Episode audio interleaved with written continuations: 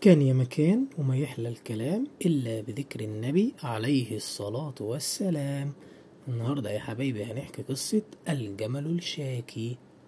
ما هذا؟ إنه جمل قد أفلت من صاحبه، هيا نحاول أن نمسكه لنعيده إليه.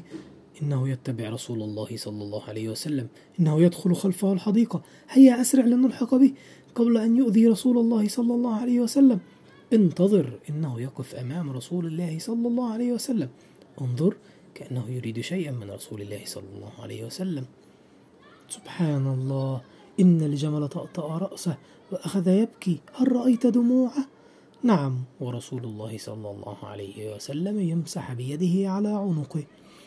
إن رسول الله صلى الله عليه وسلم ينصت إليه كأن الجمل يحدثه، من صاحب هذا الجمل؟ إن رسول الله صلى الله عليه وسلم يريده، أنا صاحب الجمل، أين رسول الله صلى الله عليه وسلم؟ إنه في الحديقة. ماذا قال لك رسول الله صلى الله عليه وسلم؟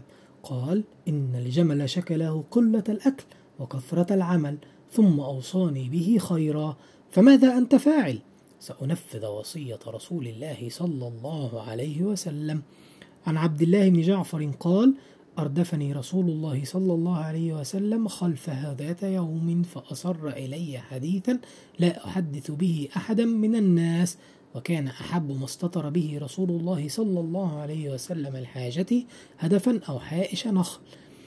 قال فدخل حائطا لرجل من الأنصار فإذا جمل، فلما رأى النبي صلى الله عليه وسلم حن وظرفت عيناه، فأتاه النبي صلى الله عليه وسلم فمسح ظفراه فسكت، فقال من رب هذا الجمل؟ لمن هذا الجمل؟ فجاء فتى من الأنصار فقال لي يا رسول الله، فقال أفلا تتقي الله في هذه البهيمة التي ملكك الله إياها؟ فإنه شكى إلي أنك تجيعه وتدئبه، أي تتعبه وتحمله أحمالا كثيرة.